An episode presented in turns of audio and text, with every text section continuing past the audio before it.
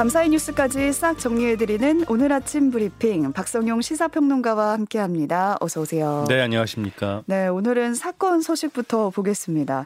어제였는데 서울 신당역 화장실에서 여성 영무원이 흉기에 찔려 숨진 사건이 알려졌어요. 예. 범인이 알고 보니까 서울교통공사 직장 동료였고 3년간 피해자를 스토킹했던 걸로 전해지고 있습니다. 네, 그렇습니다.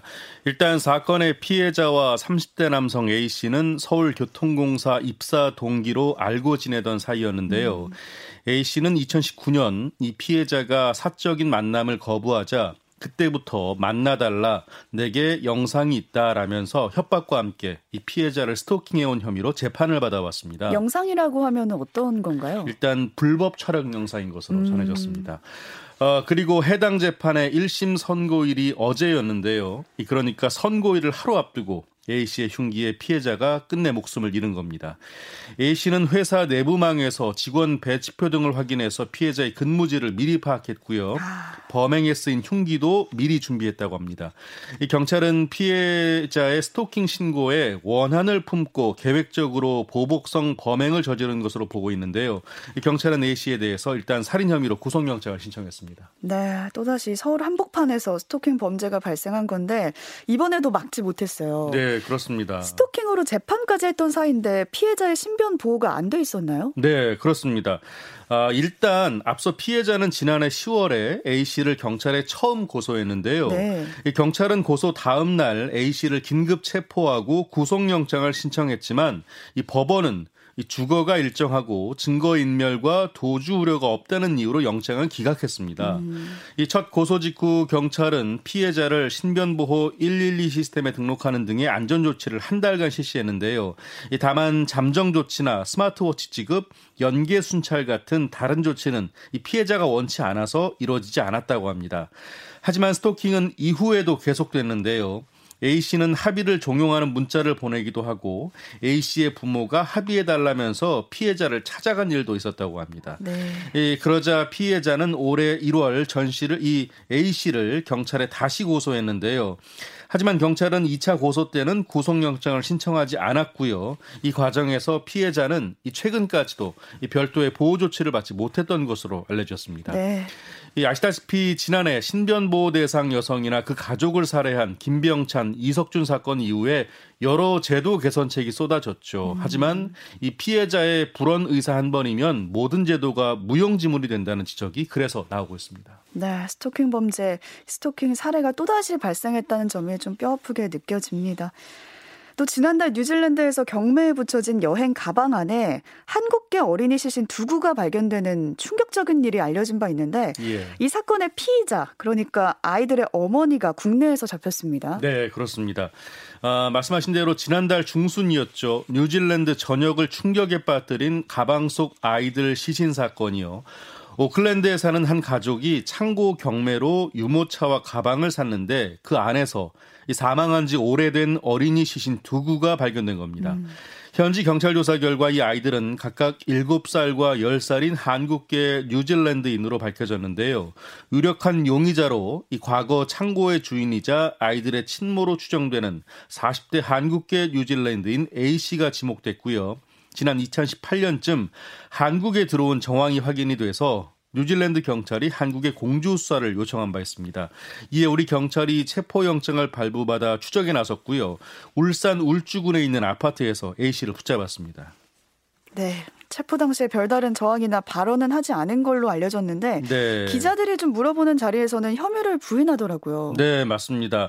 이 서울중앙지검으로 인계되면서 혐의를 인정하느냐라는 취재진의 질문에 이 비교적 차분한 목소리로 안 했어요라고 음. 답을 했습니다. 붙잡힌 A 씨에 대한 정보가 좀 나왔습니까? 예.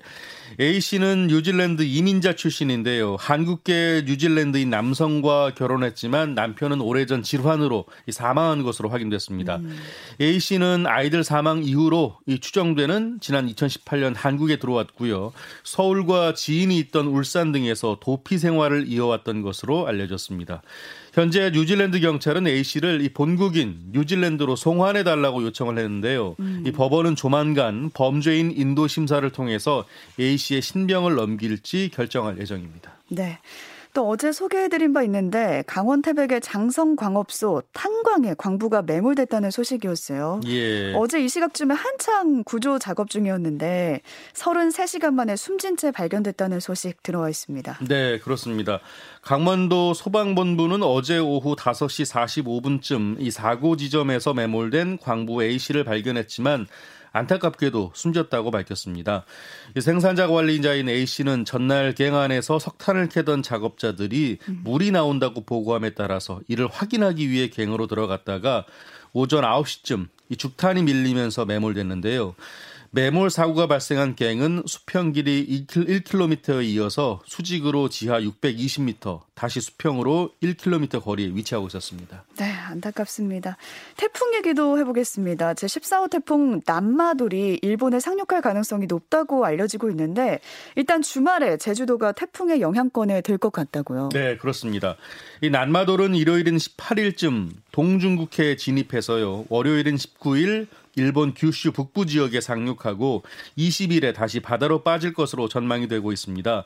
다만 규슈 북부 지역이 아닌 중부 지역으로 상륙하거나 더 북쪽으로 이동해서 대한해협 남쪽을 지날 가능성은 남아 있어서요. 음. 현재 기상청이 예의주시하고 있습니다. 네. 현재 난마돌의 예상 경로대로라면 일요일인 18일쯤부터 제주와 경상 해안 정도가 영향권에 들 것으로 보이는데요. 이에 제주도가 현재 대비 태세에 들어간 상태입니다. 네. 또 올해 종합부동산세 합산 배제 또는 과세특례 적용 대상자가 오늘부터 합산 배제 등을 신고할 수 있다고요. 네, 그렇습니다. 합산 배제 신고 대상은 일정 요건을 갖춘 임대주택과 사원용 주택 등인데요. 이를 신고하면 해당 부동산은 종부세 과세 대상에서 제외됩니다. 아, 그리고 임대주택 등록 자동 말소 등으로 요건을 충족하지 못하게 된 경우에는 제외 신고를 해야 하고요. 이사 등으로 일시적 이주택, 상속주택, 이 지방 저가주택을 소유한 경우에는 특례에 따라서 1세대 1주택자 계산 방식을 적용받을 수 있습니다. 음. 부부 공동 명의의 1주택자의 경우에도 특례를 신청하면 1세대 1주택자 계산 방식을 적용받을 수 있는데요. 이 상황에 따라서는 1세대 1주택자 적용의 유불리가 달라질 수도 있기 때문에 음. 홈택스에서 이 간이세 계산 프로그램을 참고해서 유리한 쪽을 선택하시면 좋겠습니다. 네. 앞서 국세청은 합산 배제와 과세 특례 적용이 예상되는 64만여 명에게 신고 안내문을 발송했는데요. 이 비대면 간편 신고가 가능한 만큼 가급적이면 홈택스를 이용해 줄 것을 적극 당부했습니다. 네, 들으시면서 아 내가 대상자가 맞나 하시는 분들 계실 텐데 안내문을 배, 발송을 했다고 합니다. 네. 안내문 받은 분들은 홈택스 이용하시면 되겠습니다. 전국 금융산업노동조합이 오늘부터 전면 파업에 나섭니다. 네. 앞서 지난달 19일 금융노조는 조합원을 대상으로 쟁의 행위 찬반 투표를 진행했는데요. 그 결과 93.4%의 찬성률로 파업이 가결됐습니다. 음.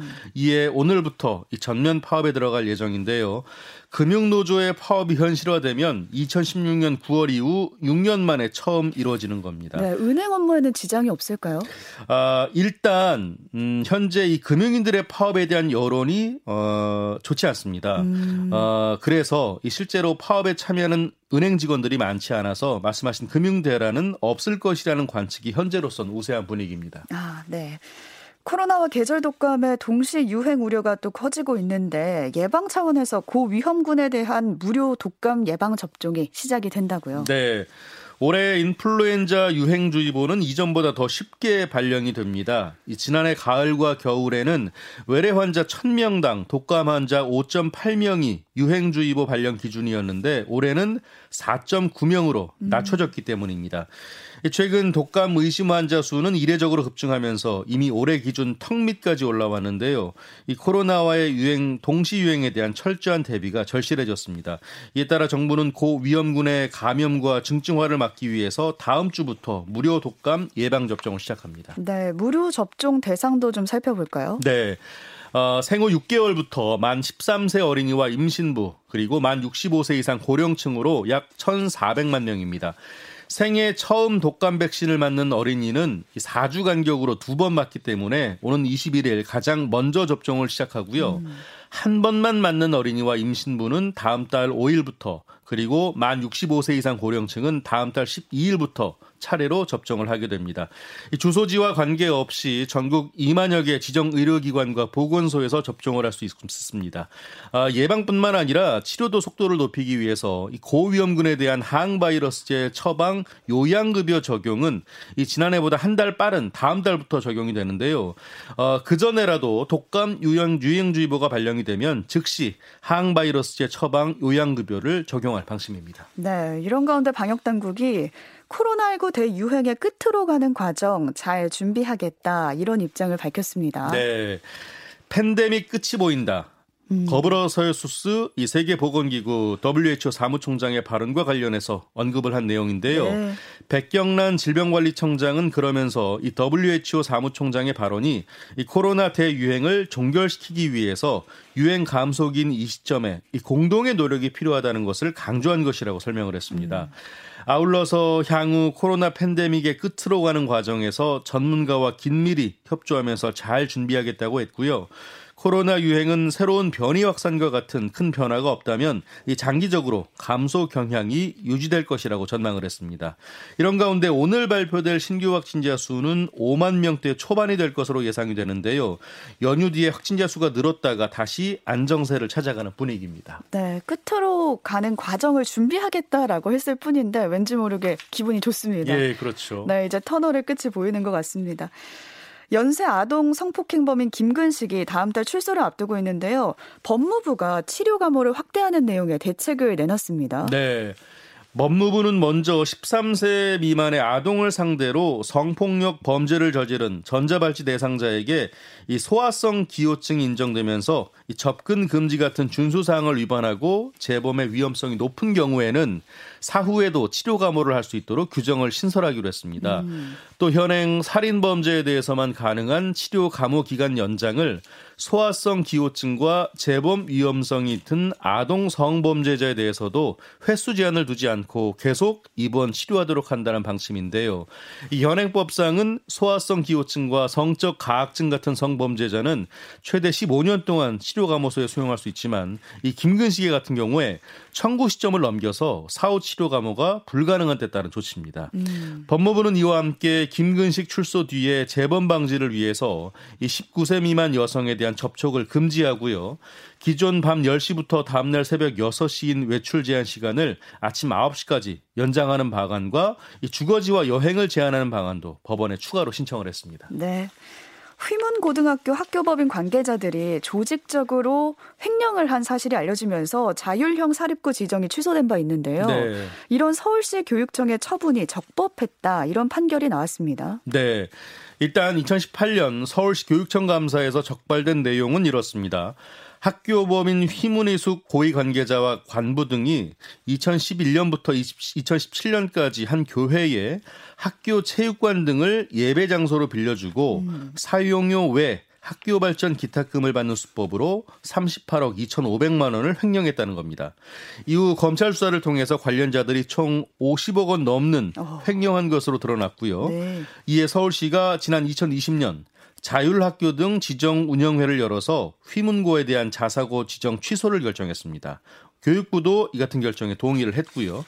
자, 그런데 휘문고는 해당 결정에 반발해서 행정소송을 제기했고요. 자사고 지정 취소 처분 효력을 임시로 중단하는 이 법원의 집행정지 결정을 받아내서 임시로 자사고 지위를 유지해 왔습니다. 네. 이에 대해 서울행정법원이 학교법인 휘문희숙이 서울 교육감을 상대로 낸 자사고 지정 취소 처분 취소 소송을 원고 패소로 판결을 했습니다. 이 장기간 횡령과 배임이 이루어졌고 원고가 교육기관으로서 사회적 책임을 다하지 못한 것으로 볼 수 있다라고 밝혔습니다. 네, 그렇게 해서 휘문 고등학교는 자율형 사립고에서 취소가 됐습니다. 고속도로에서 교통사고를 당한 국회의원 비서관이 경찰의 초동 조치가 부실, 부실했다라고 하면서 현장에 출동한 경찰관 2명을 검찰에 고소하는 일도 있었습니다. 예. 지난달 30일 새벽 3시쯤에 경인고속도로 신월 나들목 부근에서 택시가 빗길에 미끄러지면서 가드레일을 들이받았는데요. 사고 직후에 택시기사는 스스로 차량에서 빠져나왔지만 이 승객인 모 의원실 비서관 A씨는 이 차량에서 나오지 못했습니다. 음. 이후에 트럭이 A 씨가 탄 택시를 들이받았고요. 이때 A 씨는 갈비뼈 골절과 폐출혈 등으로 중환자실, 중환자실에서 치료를 받았습니다. A 씨가 속한 의원실이 사고 후에 인천경찰청 고속도로 순찰대에 택시와 트럭의 블랙박스를 보여달라고 요청을 했는데요. 이 경찰은 이 블랙박스가 파손돼서 확보하지 못했다고 답변한 것으로 알려졌습니다. 네.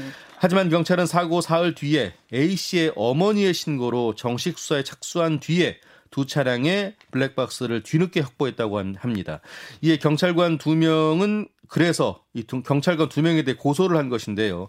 일단 이에 대해 경찰은요. 사고가 새벽 시간에 발생해서 현장이 어두운 데다 비도 많이 와서 당시에 블랙박스를 확보하지 못했다고 해명을 했습니다. 네, 온라인상에서는 좀 감론을박이 있더라고요. 경찰의 예. 초동 대응에 문제가 있었다. 혹은 국회의원 비서관의 갑질 아니냐 이렇게 두 가지 의견, 의견이 나뉘고 있는데 어떻게 처리되는지 봐야겠습니다. 박성효 시사평론가와 함께했습니다. 고맙습니다. 고맙습니다.